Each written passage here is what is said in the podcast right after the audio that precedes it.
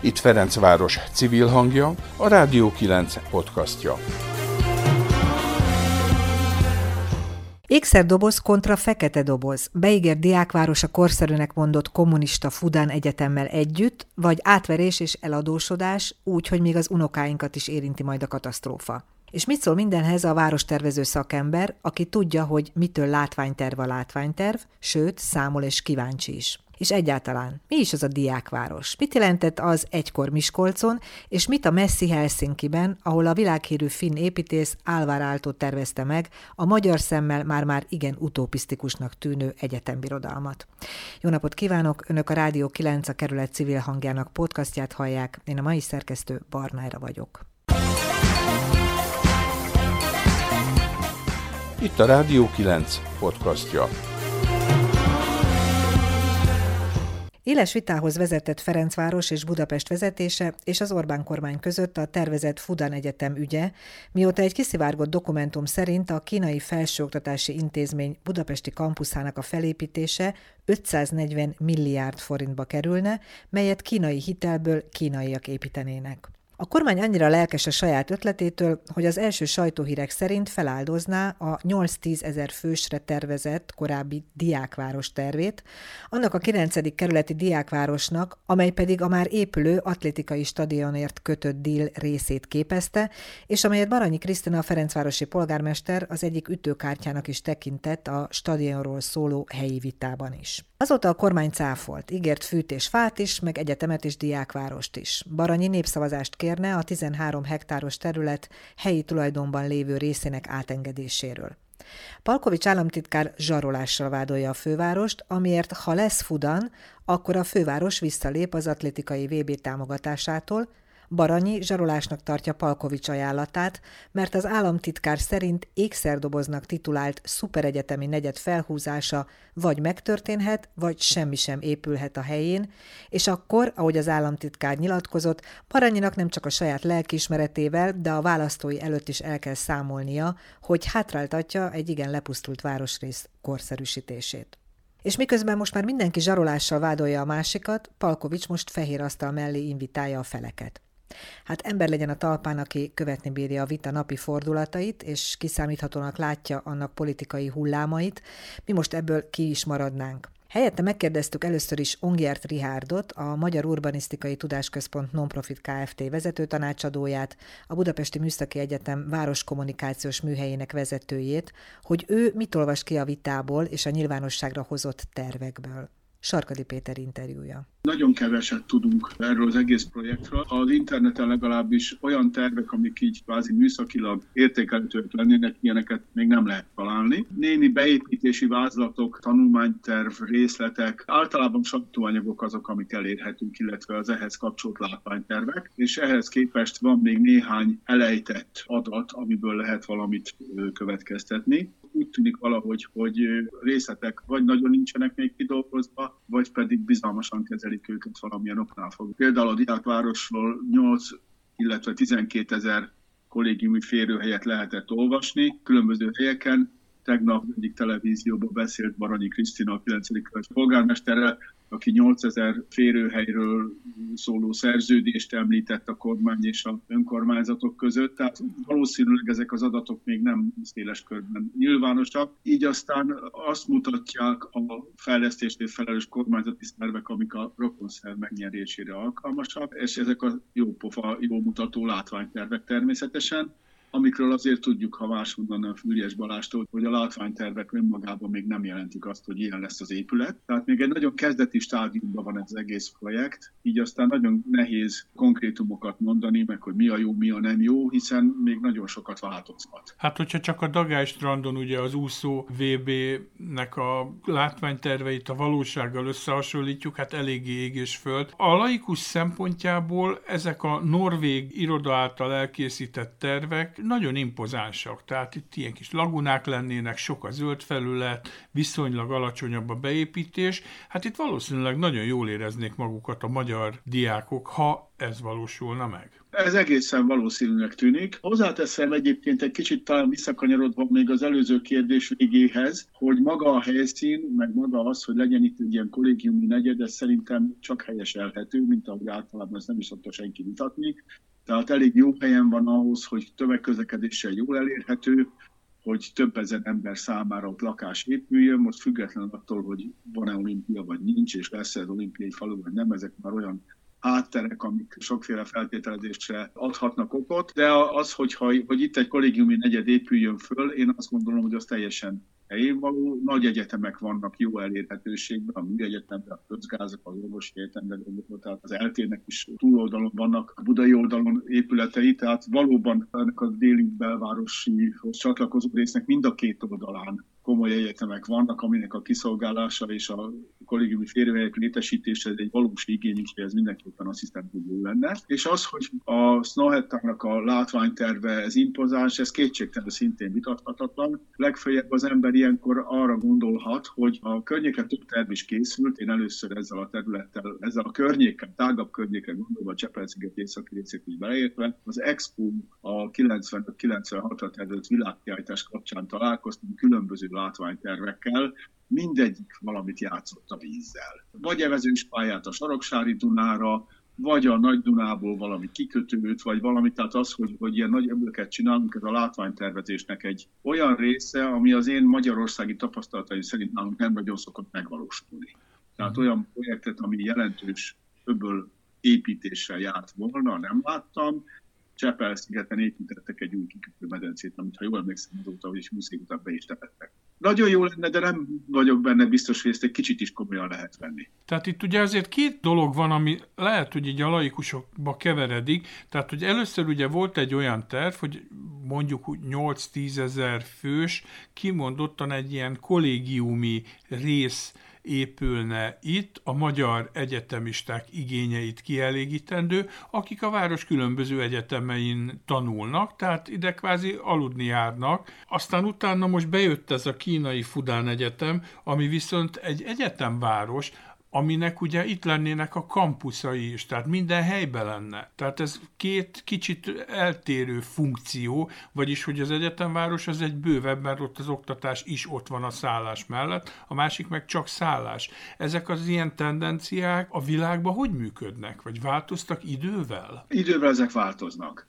Tehát az egyetemek általában még a középkortól számítva bent voltak a városba, és akár Budapesten is meg lehet nézni, az eltének a múzeumkörúti épületei azok még a 19. század vége felé még városi épületekben voltak, tehát a bérházak közé, a Nemzeti Múzeumtól egy sarokra, a jogi karra, hogyha gondolunk például a központi szemináriumnak, a tudományi főiskolának az épülete, is bent van egész a legsűrűbb belvárosban, hogy jól elérhető legyen. Magyarországban a 19. század végén, 20. század elején érkezett el ez a campus gondolat, ami, ha jól tudom, Amerikából indult el, és az egyetemeket széles körbe, világszerte így építették a későbbiekben nem csak az egyetemet egyébként, tehát a műegyetem ennek egy ilyen klasszikus példája, amit a Dunapartra az akkori város szélen épült egyébként, tehát a Gellért tér az körülbelül akkor kezdett el kiépülni. Gellért szállóval a CH épület, ami a Gellért téren az volt az első épülete a műegyetemnek, de maga a K épület, a központi épület a műegyetemnek az 909-ben készült el, ha jól emlékszem. Ez a pavilonos építkezés, ami a kampusz gondolattal így összefüggött, hogy így a zöld felületben a város szélén való, ezek mind város épületek voltak, ahol akkoriban sok hely volt. Tehát ez egy világszerte elterjedt gondolat volt, és aztán, ha jól emlékszem, akkor akár a Miskolci Egyetem, vagy más vidéki nagyvárosok egyeteme is, Győri főiskola így került telepítésre, ezt tűnt célszerűnek, és ez a mai napig is tartja magát, hozzátéve aztán, hogy persze az idővel ezek sűrűsödtek, tehát az elmúlt 20-30-40 évben rájöttünk, hogy nem muszáj annyi zöldet hagyni, lehet sűrűbb is, tehát, hogyha megnézzük például a budai oldalon az egyetemi várost, az már nem egy önálló, különálló kampusz, a magyar tudósok körútja környékint, ami az hajdani budai expo területen épült föl egy ilyen kör alakú épület együttesbe. Ott vannak a Dunaparton egyetemi épületek, a körnek a másik részén ott pedig vannak irodai épületek, a Tudományos Akadémián ott egy intézete, műegyetemnek ott is van egy-két épülete, irodaháza, tehát itt már ismét visszailleszkedett a városba. Tehát önmagában az, amit a kérdés mond, hogy akkor hogy illeszkedik egy sokféle egyetem által használt, vagy sokféle egyetemre járó diákok által használt kollégiumi negyed egy egyetemhez, azt kell mondani, hogy ez önmagában zavartalan tud lenni. Tehát az, hogy a kollégiumoknak valamekkora részét az adott a szomszéd egyetemnek a hallgatói használják, a többi épületet pedig pár kilométerre onnan lévő szomszédos a környékben egyetemek hallgatói, az égvilágos problémát nem kell, hogy jelentsen. Laikusként nézve ezeket a eléggé hiányos tájékoztatásokat, az ember azt gondolja, hogy ha egy helyet kettő funkciójú komplexum épül egy adott területre, az valaminek a rovására kell, hogy menjen, és hát a magyarországi tapasztalatok azért azt mutatják, hogy az a zöld felület. Most még erre sem lehet igazából konkrét állításokat tenni, csak ilyen kis gyarakvásokat, ami persze, hogy benne van a pakliba. Néhány dolgot hagy mondjak ehhez hozzá, csak a tovább gondolkodás kedvéért, hogyha hallanak további nyilatkozatokat, hiszen most növeli a bizonytalanságot, hogy Fűrjes Balázs államtitkár kompetenciájából átkerült Palkovics miniszternek a kompetenciájába az egész ügy. A déli városkapu az egész teljes projekt maradt ügyészségnél, de a kínai egyetem létesítményeit megkapta kormánybiztosként néhány nappal ezelőtt Palkovics László. Az északi rész egyébként rányúlna egészen a Ferencvárosi szennyvíztisztítóig a mostani Obi áruháznak és a parkolójának a területére, tehát jóval nagyobb, mint az egykori Dunaszti terület volt, az 33 hektár volt, most pedig 57 hektárról beszélnek ezekkel a nyilvánokkal együtt. Azt szám támogattam itt, hogy Magyarországon egy hallgatóra kb. 16-20 négyzetméter egyetemi terület jut. Műegyetemet osztottam el, a, oda találtam adatot az összes épületnek az összesített területére egy egyetemi kiadványnak, a nem régen átadott Kecskeméti új egyetemi épületbe pedig 20 négyzetméter, és nagyjából hasonlóak az egy főre jutó épület mennyiségek a kollégiumoknál is. Tehát körülbelül egy főre 15 és 20 négyzetméter körüli terület szokott jutni, ezt azért is gondoltam elmondani, hogy a kedves hallgatók, hogyha hallanak ilyen számokat politikusok által elmondva, hogy mekkora területen hány hallgatnak, mit csinálnak, kicsit tudják találni. Azt találtam ugyanis, hogy a kínai egyetemmel kapcsolatban olyan számokat mondtak be, biztos, hogy magukban nem stimmelnek túl sok volt, tehát 80 négyzetméter épület nem juthat egyetlen egyetemen se egy hallgatónak. Valószínűleg a telepterületet tévesztette el valaki, aki a sajtóhírt szereplő információval szolgált és egyébként pedig ezeken a területeken nagyjából egy négyzetméter telekre egy négyzetméter összes épületszint terület szokott jutni. Mintha földszintesen beépítenénk a teljes területet, csak nyilvánvalóan ez azt jelenti, hogy mondjuk négy szinten építjük be, akkor elég a telek 20, telek 25%-át beépíteni. Ez egyébként a kollégiumokról szóló magyar szabványok az előírása, nem lehet többet beépíteni kolesznál, mint a telek 25%-ba, hogyha nincs olyan speciális előírás. Tehát gyakorlatilag ezt mondjuk ne egy-két évbe gondolkozzunk, hanem inkább öt vagy akár tíz, mire itt átadódnak az épületek. Egész biztos, tehát az egyetemmel kapcsolatban olvastam ilyen ha jól emlékszem, ilyen, ilyen öt év körüli dolgokat, de és hogy az első ütemhez hozzá tartozik még 5000 négyzetméter diáktáló. Ugyanebben a cikkben azt írták, hogy 5-6 ezer hallgató számára készül a Fudan Egyetem. Na most, hogyha az előbbi számításokat veszük alapul, akkor az 5-6 ezer hallgató számára 120 ezer négyzetméter épület kéne egyetemből, nagyjából, és az 5000 négyzetméteres diákszálló az kb. 250 főre elég. Tehát ezért is gondolom azt, hogy nyilván nem kínai diákok számára készül Magyarországon, biztos jó sok pesti diák számára, de a, a 5000 hallgató számára készülő egyetemhez, ami egyébként a műegyetemnek körülbelül negyed része, 20 ezer hallgató van, ahhoz képest a 250 kolesz hely az semmi. Azért gondolom azt, hogy most valószínűleg előbb-utóbb valaki a fejére fog csapni, és azt mondja, hogy hát nem is 5000 négyzetméter, hanem 20 ezer négyzetméter, mert legalább ezer félre csináljunk nekik, és akkor kanyarítsuk már odébb azt a vonalat egy kicsit, és akkor majd valaki odébb kanyarítja azt, ami a Tudár Egyetem voltát jelzi. Ez a munka még hátra van.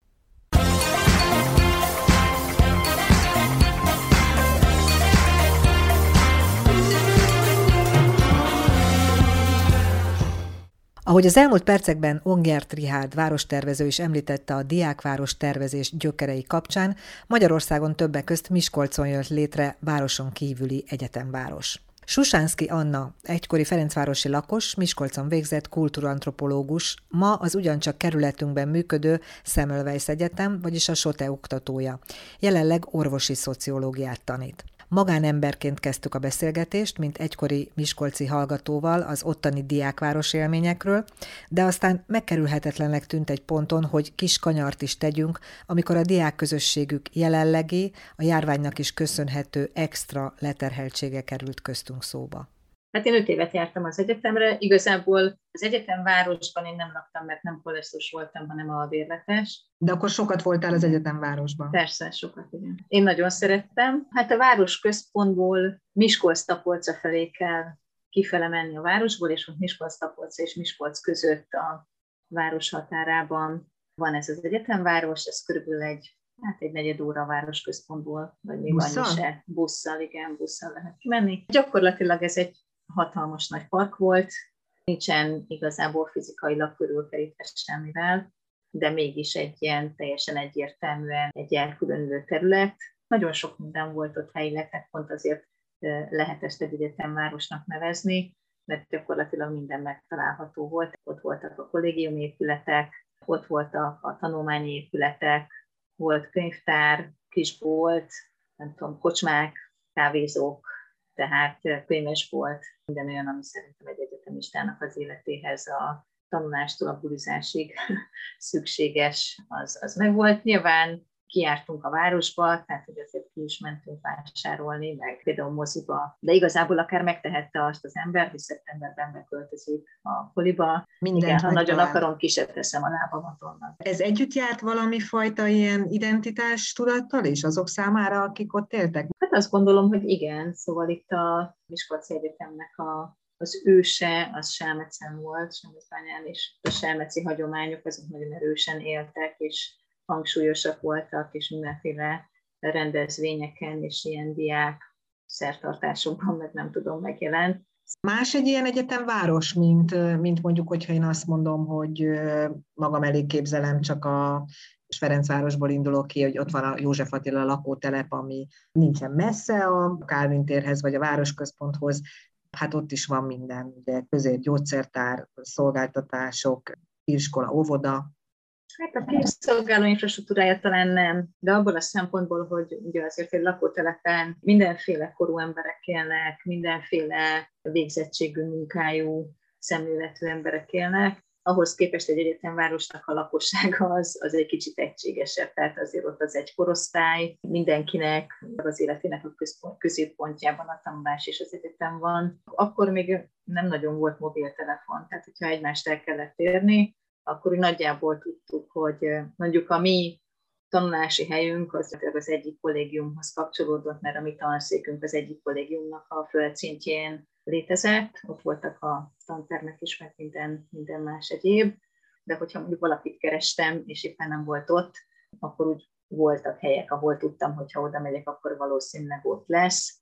Ez többnyire valamelyik kocsma volt, ahova be lehetett ülni napközben, tudom egy kávét, vagy a könyvtár, szóval, hogy így eléggé behatárolt volt az, hogy, hogy hol találom azokat, akikkel találkozni szeretnék csak játék, hogy szerinted, hogyha antropológiai szemmel kicsit az a hang van bennem, mint az Attenborough filmekben, tudod, a narráció, ránézne, rázumolna egy ilyen képre a kamera, mint Miskolc, illetve Miskolchoz tartozó egyetemvárosot Tapolca fele, akkor más-e valahogy ennek a képe, más-e az atmoszférája? Hát egyrészt ez egy város a városban, másrészt talán közvetlenebbek az emberek. Nagyon sok embert ismertünk legalább látásból. Meg hát egyáltalán azt gondolom, hogy pont ez, hogy, hogy, hogy nagyon egy korosztály, hogy csupa fiatal lakik itt egy helyen, ez, ez abszolút hozza magával az ilyen, ilyen spontán találkozókat, spontán eseményeket, parkban összegyűléseket, meg ilyeneket, amiket mondjuk azért egy ilyen szimpla városi közegben talán annyira nem. Könnyebben tudnak egymástól segítséget kérni, könnyebben tudnak együtt tanulni, gyorsabban eljutnak hozzájuk információk, és, és ugye minél távolabb kerülünk ettől, annál, annál nehezebb ebbe becsatlakozni, és így ebben a diák életben részt venni. Tehát Azért, hogyha az orvosira gondolok, egy olyan egyetemről beszélünk, ahol kiemelten nagy stressz van a hallgatókon, uh-huh. már ami a befogadandó, megtanulandó anyag mennyiségét jelenti, és akkor most még nem is adtuk hozzá azt, hogy milyen időszakot élünk éppen, ahol az egyetemistáknak egy része vagy önkéntesen, vagy, vagy valamilyen módon most, most részesévé vál ennek az egész COVID helyzetnek. Hát azt gondolom, hogy azért ebben elég jelentős egyéni különbségek vannak, vagy lehetnek. Nem mindegy, hogy az ember hogyan tud tanulni, hogy, hogy úgy tud jobban tanulni, hogyha megbeszéli másokkal, vagy felosztják egymás között a kidolgozandó feladatokat, és aztán utána azt közreadják, és úgy tanulnak, vagy hogyha valaki jobban tud úgy tanulni, hogy egyedül leül, és végig olvassa, és kiegyzeteli, és nem tudom. Tehát, hogy Elárulhatod, hogy ilyen általános, de mégis személyes benyomásodként, hogy hogy vannak szerinted a diákjaid? Nincsenek túl jól. Azért általában elég rosszul bírják a bizonytalanságot, és nagyon sok bizonytalanság van az egyetemen is. Nagyon megterhelő nekik az, hogy hogy ugye most két dologban kell helytállniuk egyrészt a tanulmányaikban, és, és ugyanakkor meg hát, hogyha kirendelik őket a COVID ellátásba, attól függően, hogy évesek különböző helyszínekre, tehát akár ilyen PCR-tesztelésre, vagy akár a felsőbb éveseket megbetegágyhoz is. És ez a kettő így párhuzamosan, ez nagyon megterhelő, és nagyon sokuknál érzem azt az aggodalmat, hogy veszélyben érzik a tanulmány eredményeiket, Például egy ilyen nagy nyomással mondjuk azt képzelem csak, hogy aki mondjuk egy kollégiumban él, annak több ventilációs lehetősége is van, hogy a saját társaival ezt a dolgot, tehát egy kicsit segíti ennek a feldolgozását. Míg annak, aki hazajár, ott lehet, hogy sokkal nehezebb, mert az otthoniakat nem akarja nyomasztani, ezzel az otthoniak meg nem sorstársai abban, amiben ő benne Így van, én az óráimon meg szoktam kérdezni a hallgatóimat időnként, hogy hogy vannak, én egy társadalomtudományi tárgyat tanítok, azért azt uh-huh. kedvezem meg, hogy én ezeket a kérdéseket feltehessem időnként. Lehet, hogy választ is kapok rá. Mi társadalmi problémákról beszélünk, és társadalmi kérdésekről beszélünk, illetve hát nyilván ezeknek az egészségre, orvoslásra gyakorolt hatásáról, és egy gyakorlatilag nincs olyan témánk most, ami ne kapcsolódna a jelenlegi helyzethez, vagy ne lehetne a jelenlegi helyzetben különösen kiemelten beszélni erről. Pont most egy órámról jövök, ahol a társadalmi egyenlőtlenségekről és az egészségállapot egyenlőtlenségekről beszéltünk. Hát ez teljesen egyértelmű, hogy ehhez kötődik a jelen helyzet, hogy erre hogyan hat, és hogy hogyan növeli a társadalmi egyenlőtlenségeket. Ez elég különböző, hogy ők mit látnak ezekből. Nyilván ez függ attól, hogy ők milyen közekből jönnek, de hát azért azt, azt lehet tudni, hogy az orvosi egyetemre járó hallgatók többnyire azért nem a legrosszabb társadalmi helyzetben tartozó családokból származnak. Azt gondolom, hogy a saját családjukban ritkán látják ennek a legmélyét. Egyébként arról például beszámoltam a tavaly tavaszi az első karantén időszakban, arról, arról sokan beszámoltak a hallgatók közül, hogy ez elég, elég nagy problémát jelent nekik, hogy nem tudnak együtt tanulni így nehezebben tudnak fókuszálni, nem tudnak bemenni a könyvtárba, ahol azért mégiscsak van valamiféle olyan környezet, ami a tanulás segíti. Voltak olyan hallgatóink például, akik eh, mintha könyvtárban ülnének, bejelentkezett mindenki egy ilyen videóhívásban, vagy, vagy akár Zoom felületre, és akkor mindenki ült csöndben és tanult, de attól, hogy ott látják egymást, az már egy keretet adott. Tehát, hogy hogy akkor nincs az, hogy most fölugrálok, és még kimegyek, és nem tudom, eszem, és nem tudom, mit csinálok, hanem hogy akkor ez, persze hát nyilván messze nem az, mint hogyha az ember ülne egy poliszobában a többiekkel, vagy mondjuk beülne a könyvtárba, de nyilván a helyzethez alkalmazkodva próbáltak kitalálni mindent. Hát ez azért szép, és azért szomorú. Hát igen. Itt a Rádió 9 podcastja. Hallottunk már hazai várostervezőt, aki a kormány által beígért Fudan Egyetemi negyed és a Diákváros apropóján nyilvánosságra hozott látványtervek kapcsán türelemre és óvatosságra intett minket. Aztán hallottuk Annát az egykori Miskolci Diákvárosról. Szerkesztőségi beszélgetéseinkből is megerősödött bennünk az az érzet, hogy bár hajlamosak vagyunk azt hinni, hogy a sokat hallott diákváros szó hallatán tudjuk, hogy pontosan mit is jelent az, hogy születik és hogy működik, aztán felhívtuk Moszkú Katalin kolozsvári építészbarátunkat, aki a mesterképzése két évét töltötte Finnországban, egy Helsinkihez közeli diákvárosban, és akkor leesett az állunk. Öveket bekapcsolni, ha már ékszerdobozt ígért a kormány, nézzük a finn modellt. A helyszín Otaniemi, egy 5,2 négyzetkilométeres, 1960-as években épült, és azóta is folyamatosan fejlesztett egyetemváros, körülbelül 3500 lakossal. Én egy nemzetközi mesterképzőn vettem részt, egy két éves képzésen, amit a Helsinki Műszaki Egyetem szervezett. Hát az első fél év után én átköltöztem a diáknegyedbe, Otaniemibe, és a következő másfél évben ott laktam. Ez egy városrész, vagy ez maga egy külön város ott Helsinki közelében? Ezt úgy képzeld el, hogy Helsinkinek van egy bolygóvárosa, amit úgy neveznek, hogy Espoo, és Otaniemi, tehát a diáknegyed, az Espónak része. Olyan 7 kilométerre van a Helsinki városközponttól. Akkor kezdték el kiépíteni, amikor Alvar Aalto megtervezte a Műszaki Egyetemnek a főépületét, hm. és tulajdonképpen az ő csapata tervezte meg a diákszállások nagy részét is, persze közben a diáknegyed az, az tovább épült, tovább bővült. Szintén itt vannak a magának a Műszaki Egyetemnek a kutatólaborjai is. Fontosnak tartották, hogy például ezek a kutatóközpontok itt legyenek, hiszen rengeteg diák megfordul közben ott, és ami később megtörtént, az az, hogy 2010-ben, ugyanúgy, mint Budapesten, a Műszaki Egyetem az bővült, tehát beolvasztották a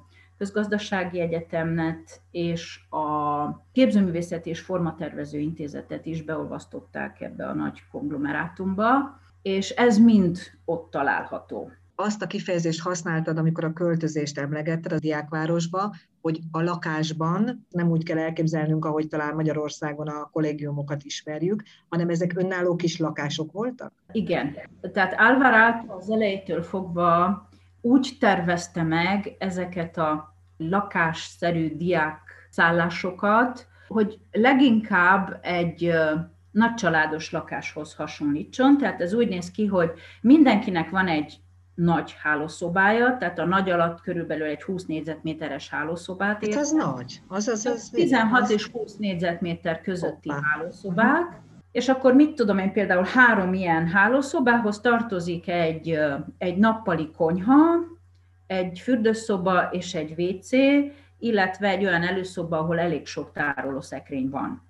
Ehhez képest az ára az valóban a diákoknak szóló árfekvésben volt? Mondjuk a skandináv diákszállásoknak az árfekvését nem lehet összehasonlítani például a közép-kelet-európai diákszállások árfekvésével, de ez egy tökéletes, ott elfogadott árfekvés. És igen, ez egy ilyen nagyon jó minőségű lakás, minden ilyen lakáshoz tartozik erkély, általában a nappali szobának van egy erkéje, és akkor most jönnek az ilyen non plus ultrák, amik szerintem kapaszkodunk. Finországra jellemzőek. Először is ezek nagyon ritkán magas épületek, tehát többnyire kétszintes, háromszintes, extrém esetben négy vagy öt szintes épületek. Az épületek között nagyon nagy a távolság, a zöld terület, az erdő, a sziklás rész, a sétáló lehetőség, a sífutópályák. Nagyon fontos, mert a diákok biciklivel közlekednek nagyon gyorsan. Tehát a bicikli sífutópályák, a futópályák és a kirándulóhelyek, illetve Otaniemi az egy szigeten van, tehát Espoo maga már egy sziget sor, és Otaniemit tenger veszi körül. Tehát Otaniemi úgy néz ki, mint egy ilyen amőba, ami így elterül tengerrel körülvéve, és rengeteg a, az ilyen kiülök a mólóra lehetőség, illetve ilyen nagyon kacskaringos útvonalon körbe lehet sétálni a partot, és gyönyörű a kilátás minden irányba. Kifejezetten csak kompa lehet, vagy valahogy hajóval átmenni a szárazföldre? Nem, természetesen az autópálya az így kiszalad. Úgy képzeld el ezt az Helsinki-nek ezt, ezt a külváros részét, hogy itt minden össze van kötve cölöpökre épített autópályákkal. Tehát akkor is, hogyha ezek szigetek, tulajdonképpen egy hatsávos autópálya mindent összeköt. De például a bicikliút, ami Helsinkiből kimegy Otaniemibe, az nem az autópályán megy, hanem a kicsi szigetekről szigetekre haladó pici úton, és a szigetek azok hidakkal vannak összekötve, tehát a biciklipálya az hidakon keresztül vezet ki Otaniemibe Fantasztikus, uh, még hallgatni is jó, úgyhogy az ember még nem is látja, de hát képeken, meg térképen meg tudjuk nézni. És akkor, ha már a bicikliknél tartunk, minden egyes épület lépcsőházához hozzátartozik egy biciklitároló, amihez mindenkinek van kulcsa, tehát eleve úgy kaptuk meg a kulcsot, hogy volt egy mindenhez járó kulcs, akkor volt a biciklitárolóhoz, a szaunához és a mosodához és a sportteremhez járó kulcs, és akkor volt a lakáskulcs.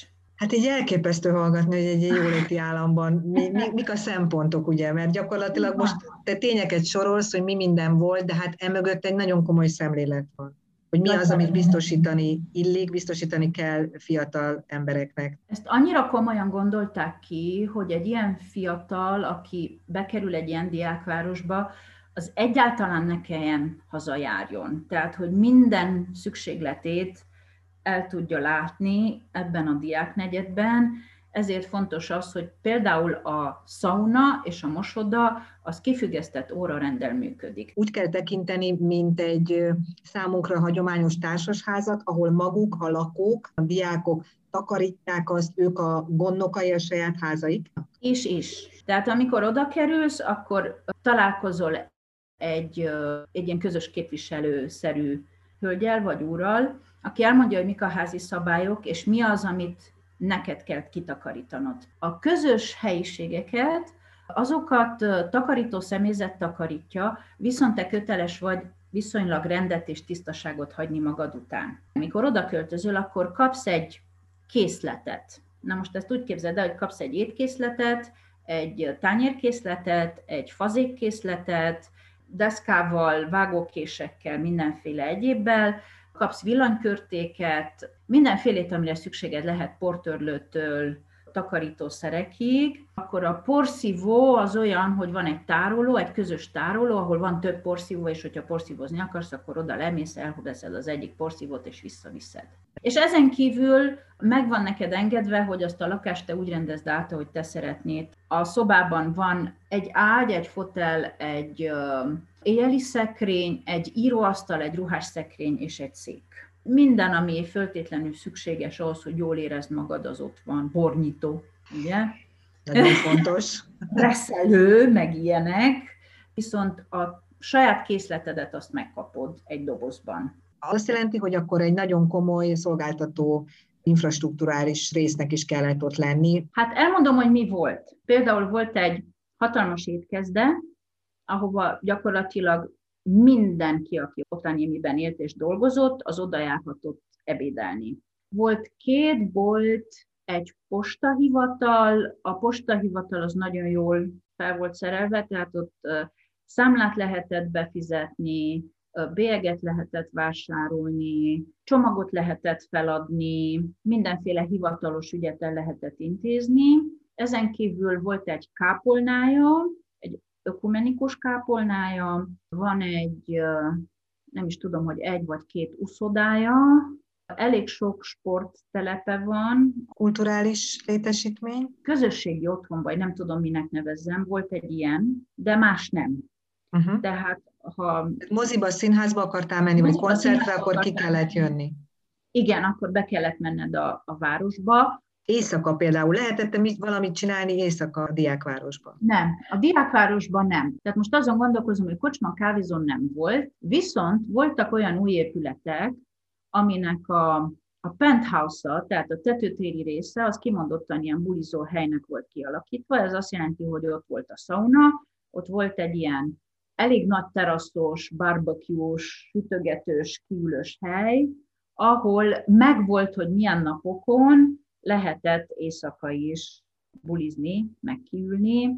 Előre ugyanúgy le kellett foglalni, mint minden más közös használatú helyiséget. Eszméletlenül jó buszjáratok voltak, tehát az egész közlekedés az brilliánsan meg volt szervezve, és ott létem alatt egyetlen egyszer fordult elő, hogy olyan kemény tél volt, hogy három napig gond volt a buszokkal, tehát egyszerűen nem tudtak elindulni a buszok, de ez a gond volt a buszokkal, ez azt jelenti, hogy, hogy nem tudom, egy délelőtt alatt lehult 40 centi hó. Akkor gond volt, különben nem. Sóvárova hallgatjuk a beszámolót. Egyáltalán nem volt ez egy izolált terület, nem? A busz az 17 percet ment az Otaniemi végállomástól Helsinki központjáig. A lassú buszok azok 22 percet és ott zajlott a kocsma élet, a kultúrélet, a kocsma élet, tehát nem volt semmilyen kocsma Otánimibe, Viszont voltak éjszakai buszok. Bármi történt, haza tudtál jutni. Említetted már, hogy egy világhírű finn építész, Álvar Áltó volt, aki ezt a diákvárost is megtervezte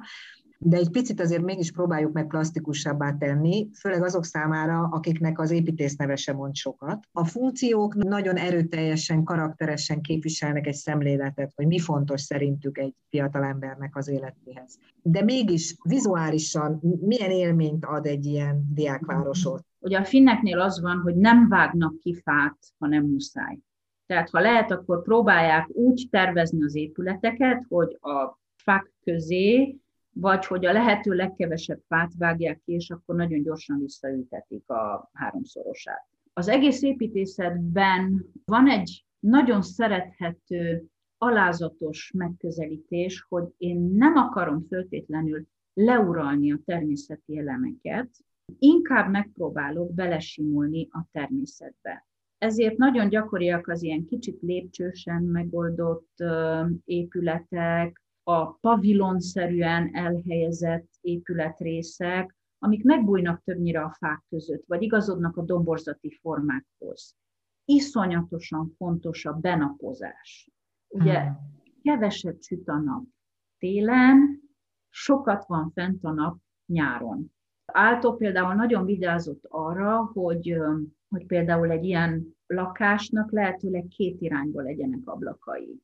Nem törekedtek arra, hogy magas épületeket tervezzenek, hanem hogy, hogy inkább az egész ilyen laposabb legyen, meg minél inkább olvadjon bele a természetbe, és hogy valahogy a tengerpart fele ilyen amfiteátrumszerűen, lépcsőzetesen fogjon el az épület, és hát ugye ott az is le van szabályozva, hogy hány métert a tengervonaltól befele a szárazföld fele nem építhetsz be, mhm. mert az a rész, az a mindenkié, az soha nem magánterület, azt körbe lehet sétálni, az összes strandot mindenki használhatja, és az van csak kijelölve, ahova kis vitorlásokat vagy motorcsonakokat kiköthetett, tehát hogy vannak ilyen mólók, amik uh-huh. szolgálják, azon túl inkább ilyen láblogatos vízbe láblogatós helyek vannak. Biztos, hogy gondolsz arról is valamit, hogy míg ott éltél ez a másfél év alatt, hogy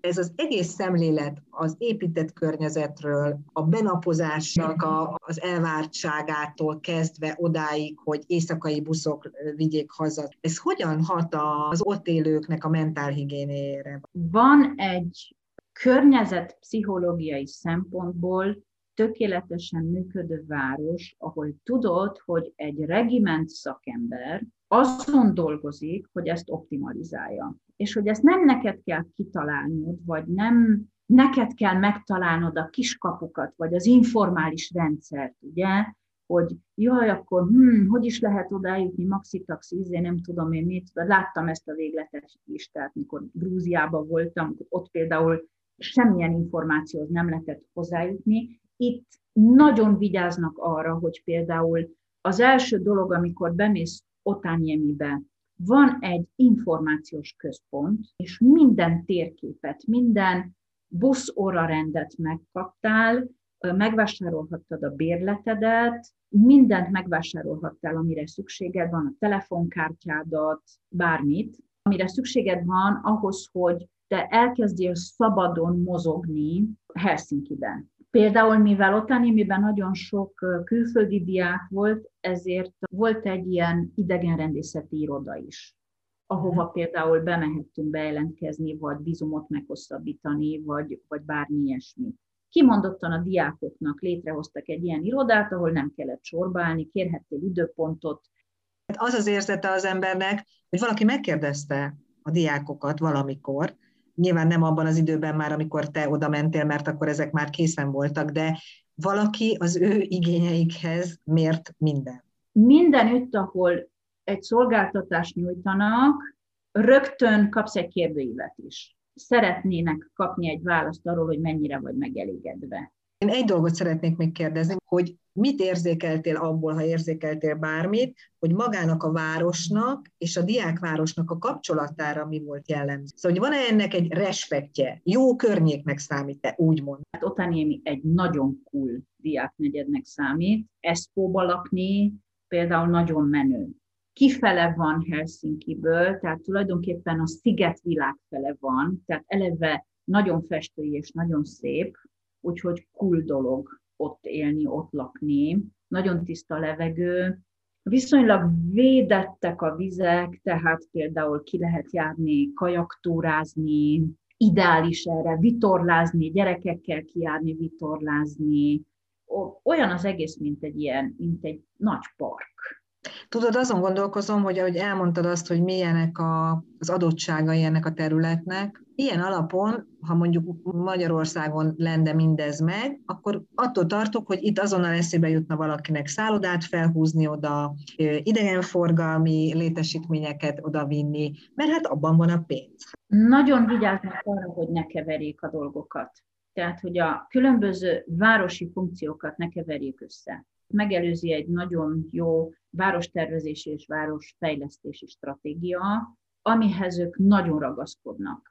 Tehát azt csak nagyon komoly kutatások alapján változtatják meg, iszonyatosan szigorú építési szabályzat érvényes ezekre a területekre. És ott eszükbe sem jut, hogy valaki nem tartja ezt be. Finnek nem ilyenek.